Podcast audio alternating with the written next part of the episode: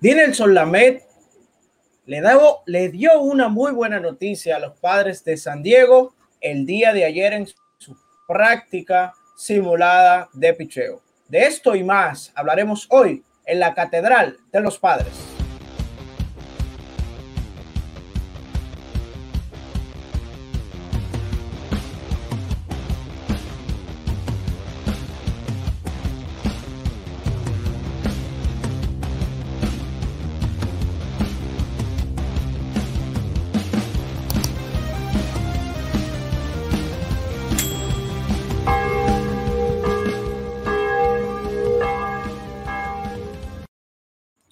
Buenas tardes y buenas noches, por supuesto, a todo el público que nos sigue a través de este su canal, la Catedral de los Padres de San Diego. Yo soy AJ Moreno y hoy estaremos hablando de lo que pasó en la primera semana de los Sprint Training, en los primeros partidos de los Padres de San Diego, pero sobre todo, amigos, la buena noticia que recibimos nosotros, los fanáticos de los Padres de San Diego, y por supuesto, la dirigencia y el equipo técnico eh, del equipo de los padres acerca de Dinelson Lamet. El hombre está en, parece, en su mejor manera, en su mejor forma, ha estado trabajando bastante y la salud es cuestión de tiempo para que quede demostrado de que el hombre, de que Dinelson Lamet, por supuesto, va a volver a lanzar muy pronto con el equipo de los padres. Lamet, otra vez repetimos, muy cerca de regresar. Vamos a ver si lo podemos ver esta semana. Es un proceso paso a paso, pero es un hecho. El hombre está dando pasos agigantados en su regreso.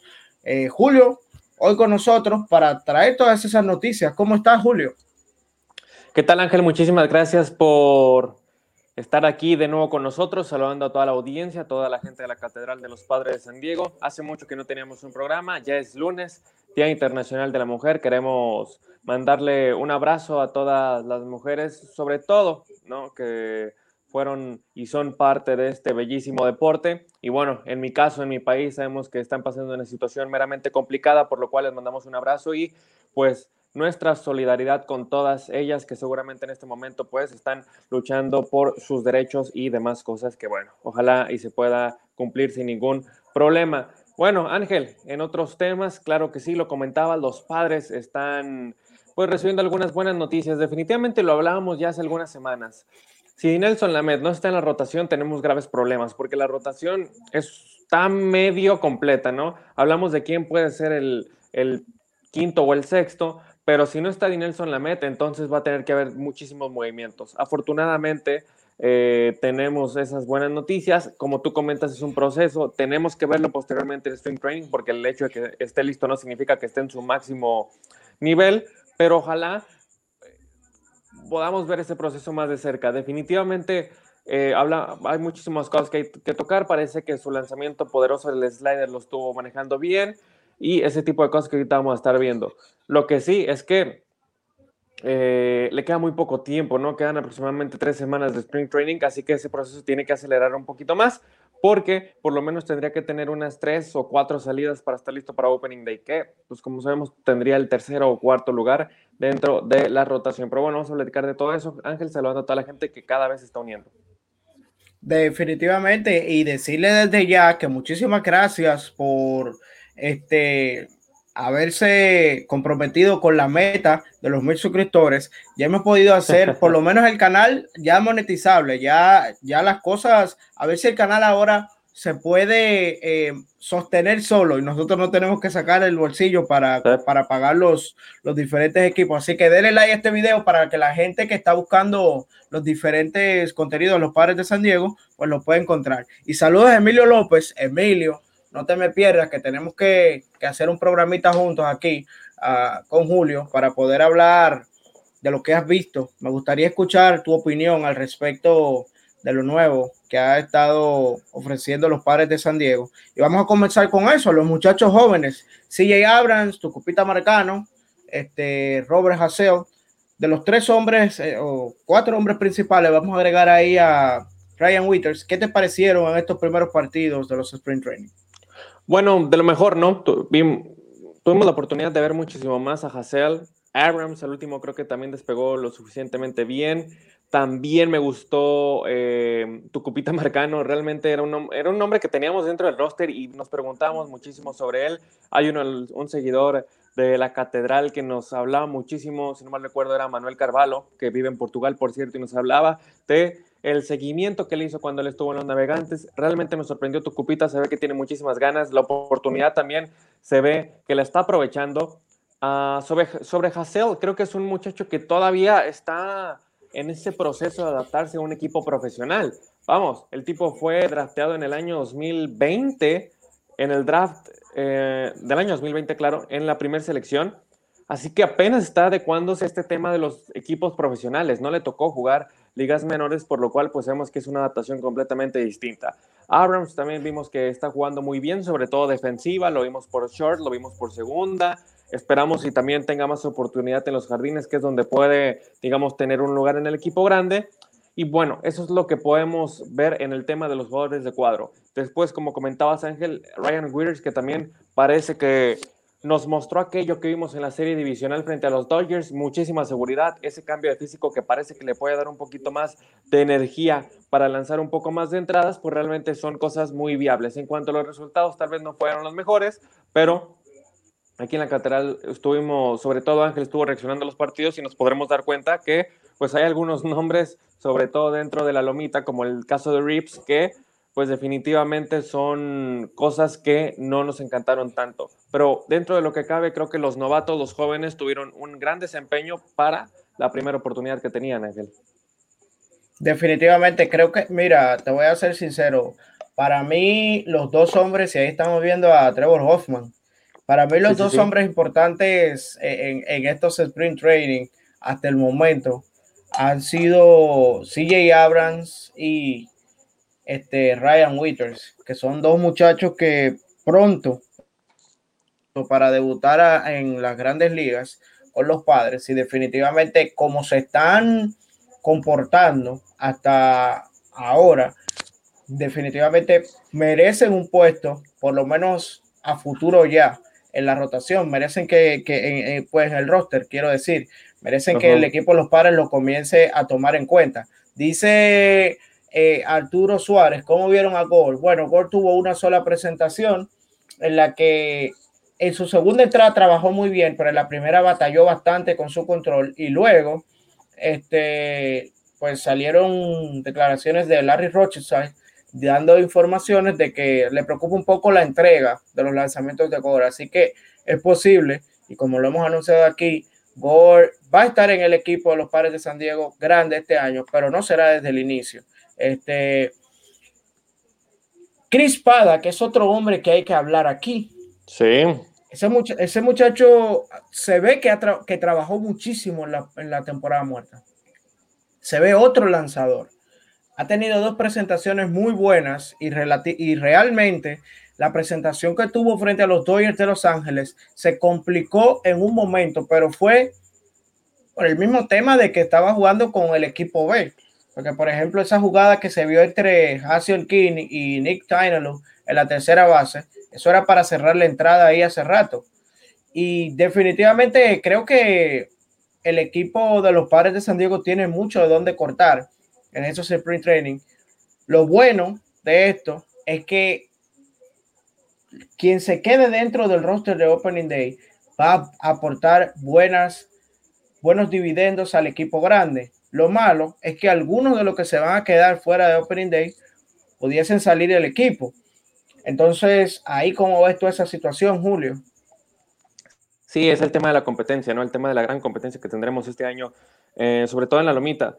A Chris Paddock se me ha impresionado bastante. La verdad es que yo le casi, casi mm, le aseguraba un poquito el puesto a Morejón. Sin embargo, ah, me acordaba mucho del Spring Training de Paddock en el año 2019, que también fue muy bueno.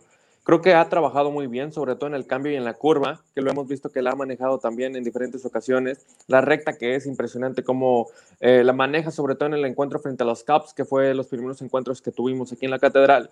Pues lo vimos también manejando muy bien la recta, sobre todo en los videos que nos enseñaron, porque ese video no fue transmitido. Ese juego, perdón. Y frente a los Dodgers, donde el juego sí fue transmitido y tuvimos la oportunidad de verlo un poco más, pues sí, realmente se ve una seguridad mayor en ese hombre, sobre todo en su mecánica de desenlace, ¿no? En esa, en esa mecánica que tanto se le complicaba para lanzar el cambio y luego que tenía que venir la recta y como nos comentaba inclusive eh, la leyenda de la crónica en español Eduardo Ortega, pues era su único recurso y llegaban los cuadrangulares. Vamos a seguir viendo cómo va madurando Paddock durante esta temporada porque parece que va a comenzar de cero el tipo, realmente se ve una evolución en su manera de lanzar y creo que esa va a ser suficiente. Es cierto, van a quedar muchísimos brazos afuera, como dice, por ejemplo, Arturo Suárez, me impresionó que él, claro, ¿no? Es otro hombre que también va a tener que competir, va a tener que hacer bien su trabajo, Melanson también lo va a tener que hacer bien, eh, el propio Ryan Withers lo podríamos meter ahí, Pomeranz creo que tiene su lugar seguro, Pagan creo que tiene su lugar seguro, pero después entran otros como Tim Hill, que también ya lo vimos, después entran otros como el propio Rips, que tal vez te, podría o no tener una oportunidad, eh, Jacob Nix y todos aquellos que eh, van a tener una ligera chance en el bullpen. Definitivamente, pero vamos, apenas pasó la primera semana de String Training y sacar conclusiones sobre el tema de quién puede quedar fuera, pues puede ser un poco precipitado, pero claro que ya hay candidatos definitivamente hay muchos candidatos que están fuera ahora mismo porque han visto se han visto bastante mal en, los sprint training. Preguntaban por ahí que si cree que Kim puede pudiese iniciar en las en las ligas menores. Bueno, el tema Kim es un poco complicado, tiene un contrato de liga mayor. Eh, él debe de aceptar quedarse en las menores, pero yo creo que con el debido, con el correcto planteamiento de la situación, él si no rinde lo que se espera, por lo menos en los sprint training, pudiese chuparse un mes por lo menos eh, en. Fíjate que yo no lo, he visto, menores. Yo lo he visto apenas en ese proceso, ¿eh? Uh, claro, me ha también que no ha llegado a, a, arrasar. Me parece que apenas va en ese proceso. Sí, yo lo mandaría, tal vez platicaría con él para mandarle un tiempecito a ligas menores, porque creo que ese proceso de béisbol a béisbol sí le va a ir costando un poco, por lo que veo en String Training. No sé tú, Ángel. Es, es, lo que yo digo también, es, tema de, de, adaptación. Mientras tanto, veo que Julio pregunta por Mateo. Mateo ha tenido oportunidades, no se ha visto tan mal, pero todavía sigue por algún motivo. Mateo en grandes ligas, por lo menos en esos sprint training, no sé si está sintiendo presión o cuál es la situación por la que está pasando, pero está abanicando mucho. Aquí en la República Dominicana lo, vemos haciendo más contacto de lo que, de lo que está haciendo en, ligas mayores. Pero definitivamente eh, el talento está ahí, ha puesto algunas, por ejemplo, ayer, ayer este, hizo una carrera que comentábamos en el grupo de WhatsApp, que era 70% piernas de Mateo, con el robo de base, moviéndose a la tercera con, con el pisa y corre y luego anotando. Definitivamente, eh, como dice Francisco ahí, lo de quién es cuestión de ajuste. Bueno, lo de todos jugadores es cuestión de ajuste. Hay que ver lo que va a pasar. Saludos a, a Arvin González que dice, saludos, recuerden que el inicio de las ligas menores fue aplazado de abril a mayo. esa es otra situación que estaría pues poniendo en jaque al equipo de los padres de San Diego con algunos de los jugadores que ellos planean. ligas mayores, dije, ¿qué onda? ¿Qué onda? no, y que, y que eh, pues, algunos de los de, los jugadores que ellos planean, bueno, por cierto, ahí estamos viendo a Hassan King.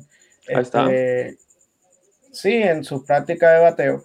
Y definitivamente el muchacho tiene con qué. La cuestión es que pueda hacer la transición lo más pronto posible, que es lo que todo el mundo espera.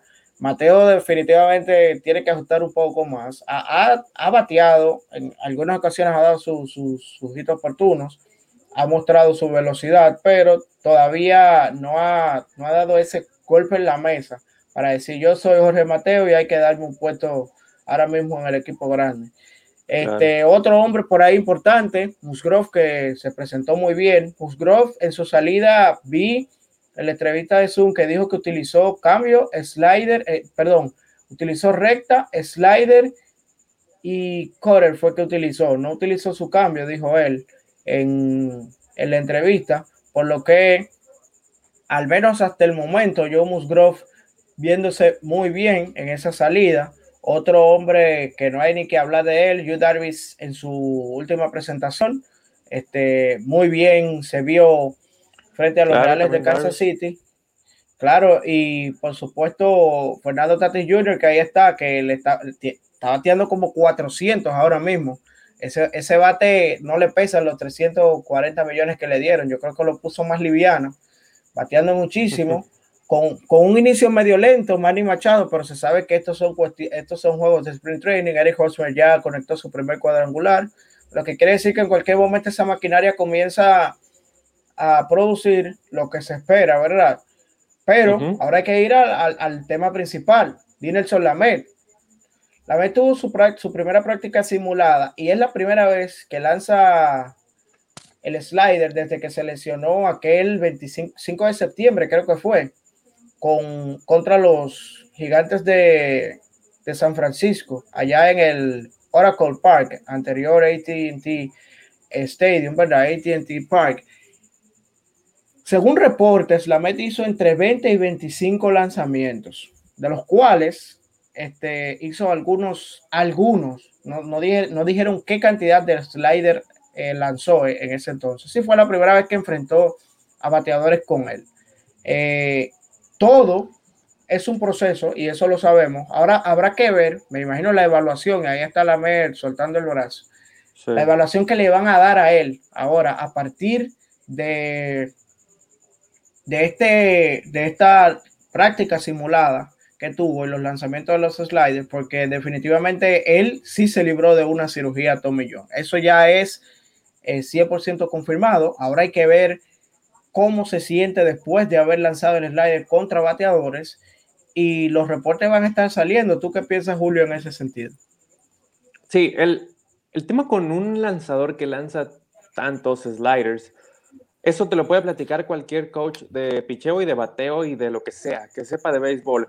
El slider es el lanzamiento posiblemente más desgastante que existe dentro de este deporte. El movimiento es muy brusco. Y un lanzador como Dinelson Lamet, como Garrett Richards, como el propio en su tiempo recordarán a Tyson Ross, que lanzan en su mayoría sliders, es muy complicado mantener el brazo sano. Y después la rehabilitación, después de una lesión similar a la que tuvo Dinelson Lamet, es un tanto compleja, no es tan rápida realmente. Y si se habla de un tomillón, entonces ahí sí hablamos de cosas más grandes.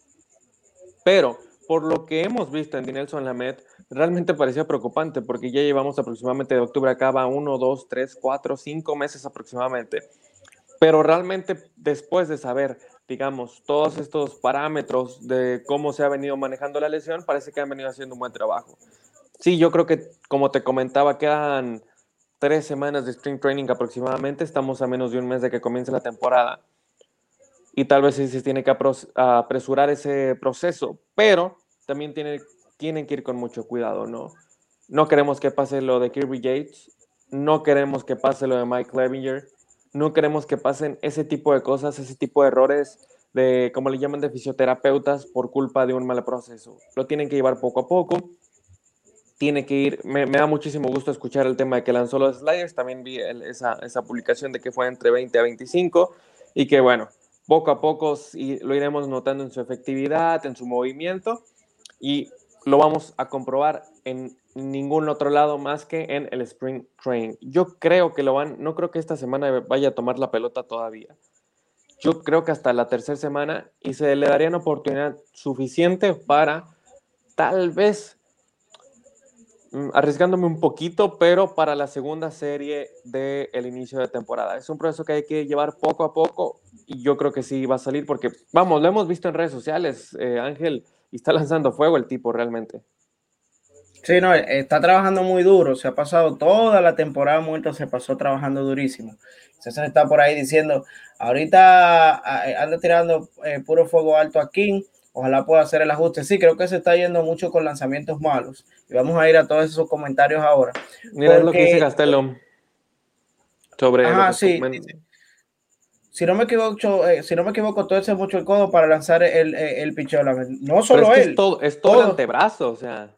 Claro, todos los lanzadores que, que, lanzan el slider, para, para lanzar el slider eh, es algo antihumano, señores. Por eso es uno de los lanzamientos también más este, difíciles de batear y más efectivos en, en las grandes ligas, porque es duro y entonces también se, se, se entierra o tiene un rompimiento bastante brusco. Pero volviendo al tema de la MED, hay que tomar en cuenta de que está trabajando durísimo. Eh, su recta, esto es muy bueno porque indica que el brazo está fuerte. Estuvo entre 96, este, 95 y tocó las 98 millas en algunas ocasiones. Eso es excelente. ¿Por qué? Porque quiere decir que el codo está bien, que el hombro está bien, que el hombre tiene fuerza en el brazo. Y pues es cuestión de, de que siga trabajando. Y estoy totalmente de acuerdo contigo, lo van a llevar al paso, lo van a ir eh, llevando muy, muy despacio a la meta en este, en este proceso. ¿Por qué? Porque lo van a ir llevando muy despacio? Porque hay que evitar que se vuelva a lesionar. Y ya ella y Preller lo dijo, ya lo dijeron el equipo de dirigencia de los padres de San Diego. No nos interesa que lance el día 1 de la fecha eh, del Opening Day, nos interesa que esté disponible para nosotros en octubre. Entonces, eso es muy bueno. Yo estoy totalmente de acuerdo. La temporada es larguísima. Y, y, y, aún así, no estando Dinelson Lamet en la rotación de los padres de San Diego, sigue siendo una gran rotación.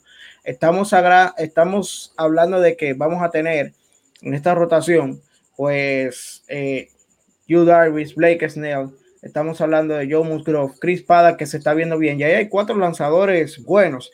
En el quinto puesto podría estar un Morejón o no se sabe quién pueda surgir en estos próximos días de los sprint training, pero definitivamente los padres de San Diego tienen que ir despacio con la media. Y dice Humberto por ahí que lo guarden para agosto. Yo no estaría mal que lo, que lo guarden para agosto. El tema es que tomar la forma de juego de, de entrando en agosto sería un poquito complicado. Lo que sí yo te aseguro a ti es que la MED tendrá entradas muy, muy limitadas. Le van a contar las entradas a un nivel que quizás este, tú te lo piensas dos veces. Yo creo que le van a, le van a contar las, las entradas. No va a lanzar más de 100 innings esta temporada la MED. Sí, que, y es lamentable, ¿no? Definitivamente después de haberlo visto la temporada pasada, realmente parecía que venía, eh, digamos, en pleno ascenso. Lo hemos dicho ya muchas veces, la lesión en el año 2019. Bueno, cuando regresa en el año 2019, pues fue un, proceso que le costó, le costó, le costó, le costó. Se topó con, con un gran momento de, de, la temporada y luego el equipo vino hacia la baja y como que se fue quitando presión. En el año 2020 impresiona realmente. Y ahora, bueno, recibe carencias de, de, parece ser una misma cuestión muy similar a la que ya había tenido con anticipación y bueno, definitivamente eh, es lamentable, pero es un brazo muy confiable. Eh, por lo que hemos visto, te digo, lo vamos a comprobar hasta que lo veamos en el Spring Training, pero es un, bra un brazo muy confiable como para dejarlo fuera y que claro, eh, en octubre sería fundamental, eh, pero ya veremos cómo se vendrá manejando. Por el momento se está tomando en cuenta para que sea parte de la rotación desde el Opening Day, ¿no? Eso lo han hecho, eh, digamos, tanto medios locales como nacionales e internacionales pero claro que hay que llevarle su seguimiento y para eso vamos a estar aquí en la catedral analizando todo lo que suceda en esos encuentros de Spring Training, que es muy importante tenerlo. Yo creo que tanto Jay Stingler como Rothschild saben lo que va a suceder con ese brazo y si no, yo creo que ya también hubieran externado ese símbolo de emergencia, decir, saben que muy posiblemente no va a estar para el Opening Day y ya estarían inclusive buscando un abridor más. No me refiero en la agencia libre ni en un trade, me refiero justamente en el sprint training. Ya estaría tal vez un novato tomando más oportunidad, pero yo creo que lo van a llevar mucho con calma. Claro, y ya llegando a la parte final del programa para entrar al tema de los de los eh, comentarios, dice Julio, y bueno que mencionaste ahí tú el tema de los abridores, de los seis abridores, es posible. Eh, ahí en, en algún momento de la temporada muerta dijo lo ideal sería tener una rotación de seis para una temporada larga. Y dice Superman por ahí, el, el, el, hombre fuerte de aquí de las trivias, que si podemos poner los comentarios en la pantalla. Bueno, comienza a enviar tus comentarios porque ya vamos a eso. Vamos a ver últimos, los muchachos, dice por ahí. Últimos cinco minutos de comentarios. La, la, la, eh, Exacto, dice aquí, dice aquí Arturo Suárez. El más impresionante de todos como lanzó fue Darvis, definitivamente. Sandris. Sí dando, la, dando su opinión real del tema de, de Diner Solamet. Dice Mateo Anda Flojo, es Mira, la verdad. Es que ya ni, ya ni, se acordaba de mí, ¿eh?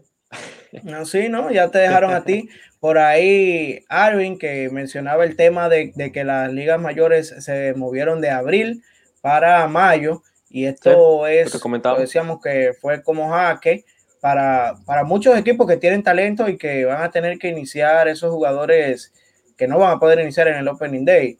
Este, dice por aquí César, Mugross va a sorprender definitivamente. Mientras tanto, Gastelum hablaba del tema de los ajustes de, de Hassan King. Y exacto, ahí está el comentario de Arvin, que ese es el que, el que estábamos mencionando. Mientras tanto, este, dice Julio Espinosa, y este comentario hay que ponerlo aquí mucho tiempo en la pantalla para que, para que, para que quede registrado el día de hoy. Voy a que King gana, que gane el novato del año si despierta. Ya sabes, mientras tanto, bueno. Joan Gil dice, creo que tu, ¿crees que tu, tu cupita vaya a triple A o doble A? ¿O cómo es que tu cupita en el equipo grande? Es que ahora mismo no hay, no hay espacio para, para él en el equipo. No, y aparte. Tendría que quedarse uno de los que ya están. Tranquilos con él. 21 años. 21 años. Tu cupita es otra de las piezas. En este caso no es mexicano, pero ahora es venezolano. Y es otra, claro, y es otra de las piezas que nosotros siempre venimos diciendo. Lamentablemente es una pena. Se forman esos muchachos en la granja de los padres y entonces, como no tienen espacio, tienen que salir a, un, a otro equipo para una pieza que es necesaria a, mitad de temporada. Entonces, esa, esa es la situación con tu cupita. Ojalá que le llegue su oportunidad con los padres, pero si no, pues eh, yo lo que lo veo es muy bien.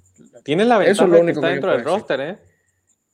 Claro, lo, porque es, bueno, tienen que protegerlo, es un prospecto de los, de los, es el prospecto 8 de la organización de los padres de San Diego. Tiene que protegerlo en el roster de 40 obligatoriamente, si no, lo pierden por regla 5, lo pierden de alguna forma, entonces siempre va a estar protegido ahí.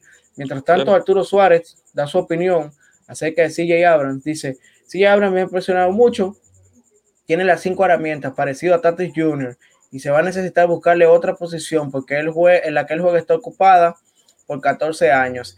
Eh, puede jugar los jardines, eso es lo bueno. Puede jugar center field y creo que jardín izquierdo. Así que por, eso no nos podemos preocupar. Abrams eh, tiene chance y también en la segunda base tiene chance. Así que tranquilos ahí con CJ Abrams. Mientras tanto, dice aquí eh, Julio Espinosa, sí es necesario que la Met lance, este, pero que esté saludable primero. Mientras tanto, César sigue por ahí. Tu cupita se quedó en single, en single Lake Ellison antes de la pandemia. Eso es triple A. Claro que sí. Estaba en triple A tu cupita, definitivamente. Y dice Inflow, feliz Día de la Mujer. Claro que sí. Aquí estamos hoy. Si ven el logo, el logo está hoy de mujer. Mientras tanto, Humberto invita a todas las personas que nos están viendo que le den like al video y que se suscriban. Claro que sí. Suscríbanse porque este canal es para los fanáticos de los padres de San Diego. Ustedes no se imaginan la cantidad de gente fanática de los padres de San Diego que anda buscando contenido y que por su like YouTube les recomienda este canal. Mientras tanto, estoy totalmente de acuerdo. O'Grady está bien quedado. Está bien quedado. Eh, yo mismo esperaba más de él. No, no ha podido aportar lo que yo esperaba. Mientras tanto, esos son hasta ahora todos los comentarios. Hugo se fue y dice que ve el video, en, que, que vuelve a ver el video. Este, amigos, ya va a iniciar la segunda semana de los sprint training o de juegos de sprint training. Bueno, empezó y esta semana. Los padres tuvieron descanso. Exacto, ya empezó, pero en este caso para los padres de San Diego iniciará mañana. Y en este caso ya los lanzadores aquí trabajan un poquito más.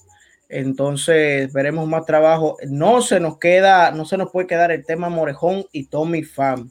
Que dice por ahí César, el tema Tommy Fan definitivamente no está al 100%. Eso ya es seguro. 100% que Tommy Fan no está en su mejor forma.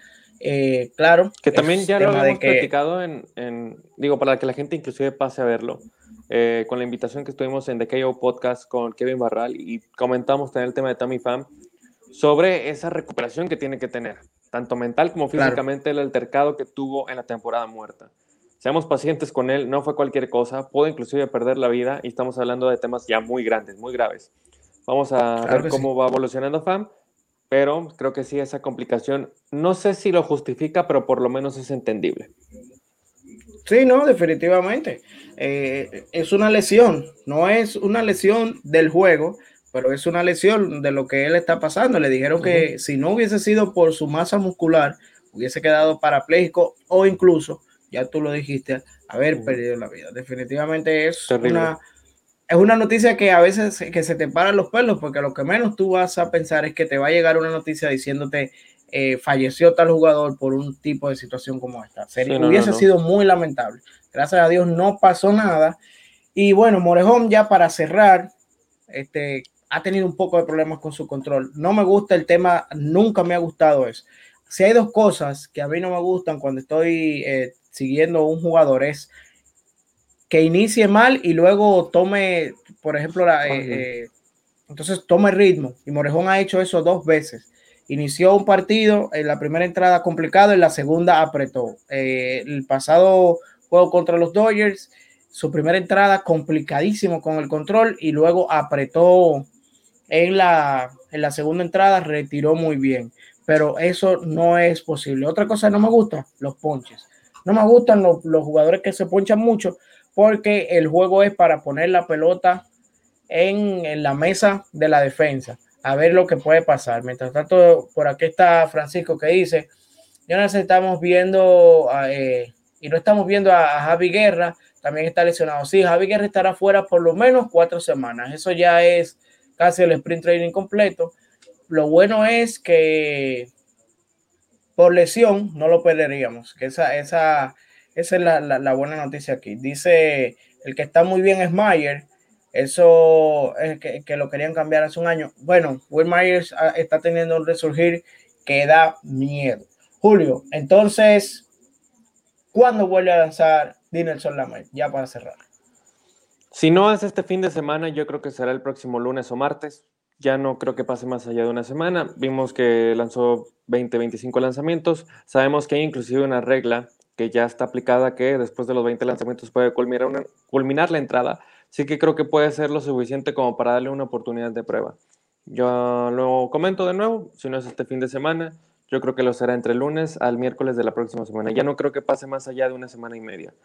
Y confío mucho en que no, no creo que le vaya a ir excelente. Vayamos a ver al Dinero solamente del año 2020 que vimos ponchando y ese poderoso slider que tiene una velocidad muy buena. Sin embargo, creo que vamos a ir viendo un avance lo suficientemente bueno e ilusionador y emocionante rumbo a la temporada 2020. Y si no, 2021, perdón. Y si no, creo que o Tingler o Rothschild van a tener que salir a hablar porque pues la situación de la Met cada vez aunque tenemos buenas noticias, pues sí inquieta muchísimo a los aficionados de los trailers. Definitivamente, yo también pienso igual y ve y vemos a Arturo que dice que mal lo de Castillo, por ahí hay un video de hablando de esa situación, definitivamente muy mal. Dice Julio Chávez, Profar puede cubrir a fan, claro que sí. Mientras tanto, amigos, la MED, yo también estoy en esa misma línea de Julio. Este fin de semana, la próxima, es lo más cerca que lo podríamos ver, pero todo va a depender de los reportes que saldrán a partir de mañana. Lo bueno es que lanzó el, domingo su práctica simulada. Ya hoy es lunes, no ha salido nada absolutamente. Mañana será martes. Ojalá y sigan las informaciones así. Ustedes saben que cuando hay una situación de inmediato se hacen los reportes. Sin embargo, lo que hubo fueron buenos eh, reportes acerca de la meta. Esto indica que está cerca. Lo importante es el control que se le lleve en los picheos ya en temporada regular.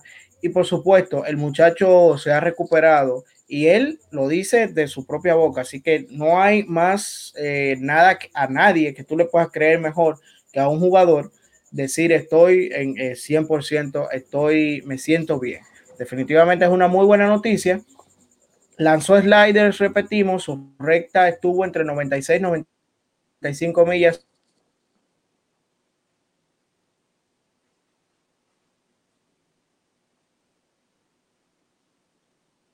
algunas ocasiones las 98 millas. Esto es, entonces amigos, será hasta una próxima entrega y recuerden seguirnos en nuestras redes sociales, Julio Ran, NR y eh, AJ Moreno 04 en Twitter.